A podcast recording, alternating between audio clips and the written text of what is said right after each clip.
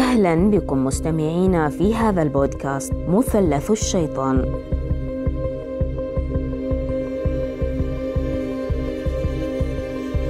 ما هو مثلث برمودا؟ ألغاز لم تحل لمثلث الشيطان. استمرت ألغاز مثلث برمودا في جذب الانتباه حول العالم لعدة قرون، مع اختفاء نحو 70 سفينة وطائرة عند التحليق فوق ما يسمى بمثلث الشيطان بين فلوريدا وبورتوريكو وبرمودا.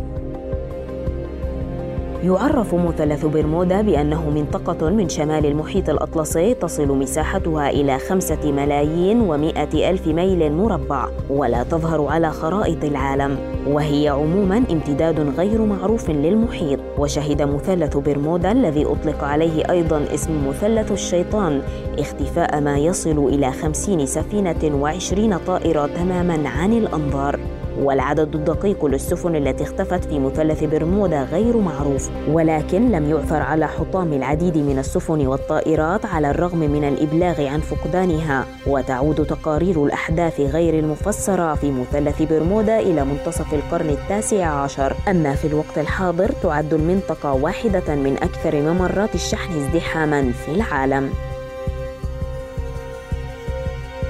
شكراً لحسن استماعكم، دمتم سعداء، وإلى لقاء آخر مع معلومة جديدة.